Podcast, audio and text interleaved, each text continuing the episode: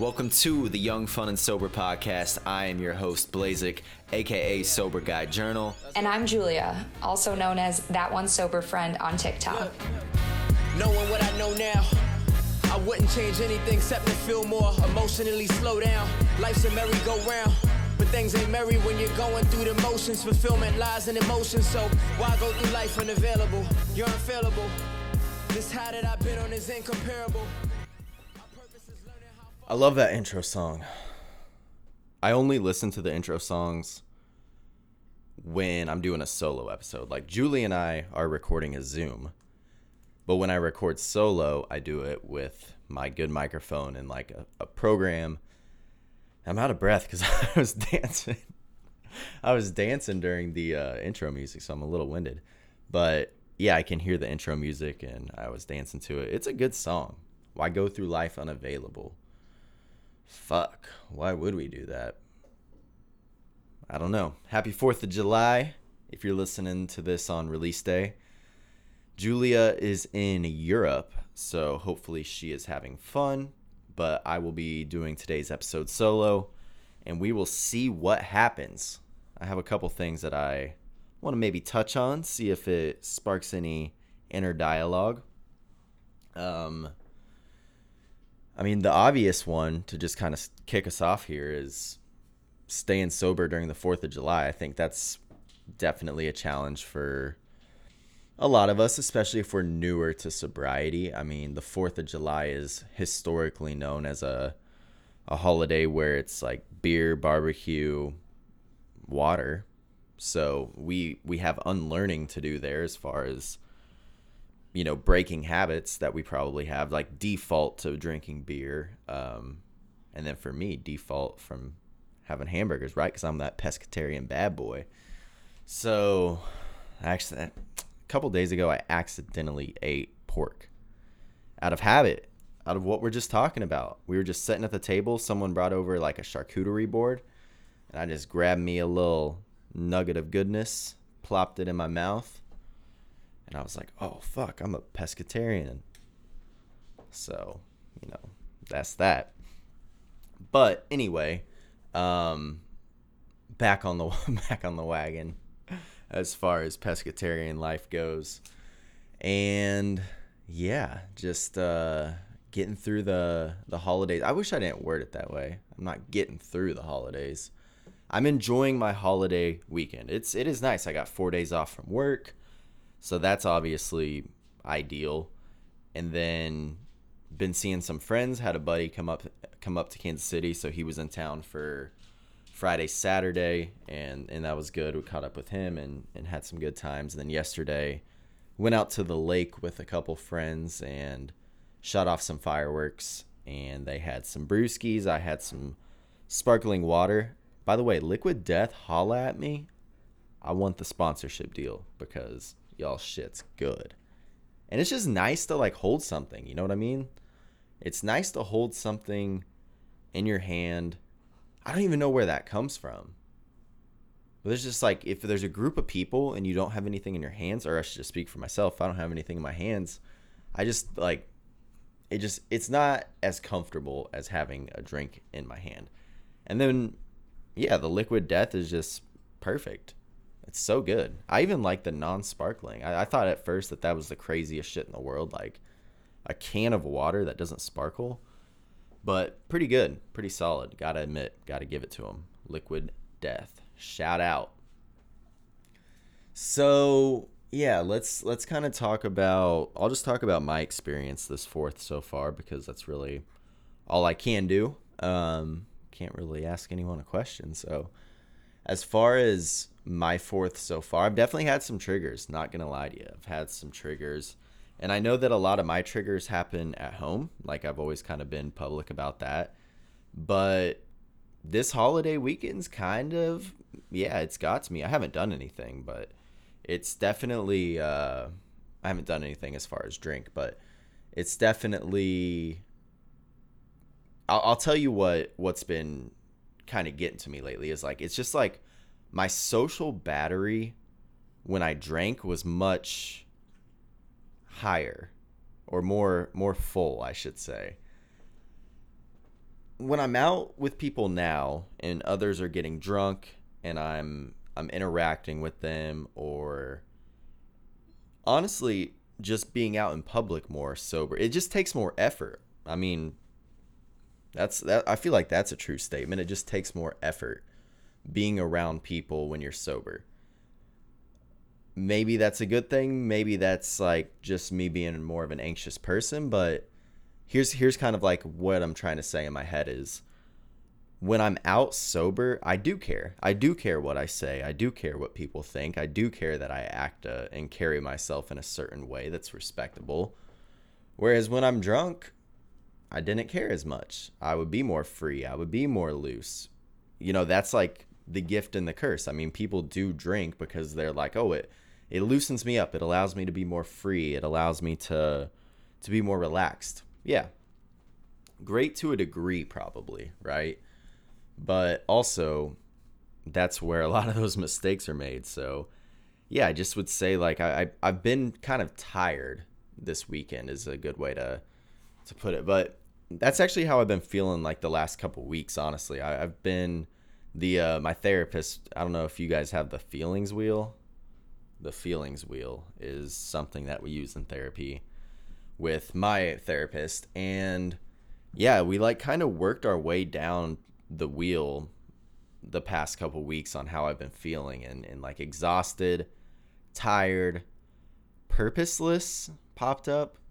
Ugh don't like saying that out loud. I like I feel like I've always been a person that is somewhat in touch with their purpose and as I've found like more success professionally, I almost feel like I've felt less purpose in my mission, like my life mission. But at the same time,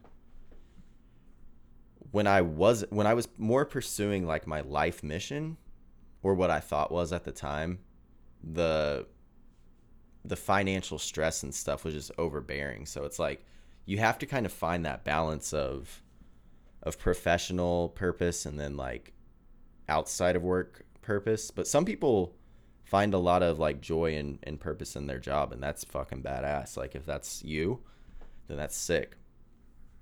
I just know like for me, in this stage of my life, that's that's not how it is. Uh, but work does demand a lot from me mentally. Not so much time wise, but more mentally. I I have to be very dialed into work, so I feel a little less um, purpose in my outside of work hours. But then again, like you know, we do do the podcast, and I feel good about that. I'm not creating as much as I would like to as far as you know TikToks, as far as just music any of that, but I mean, at the same time, just trying to be kind to myself. Like I, I definitely know that I'm I'm hard on myself and if I want to relax, then that's okay. Like I don't have like creating is a hobby for me, so I shouldn't be forcing myself to create if I don't want to because I do that for fun. I just need to restore the way that I need to restore.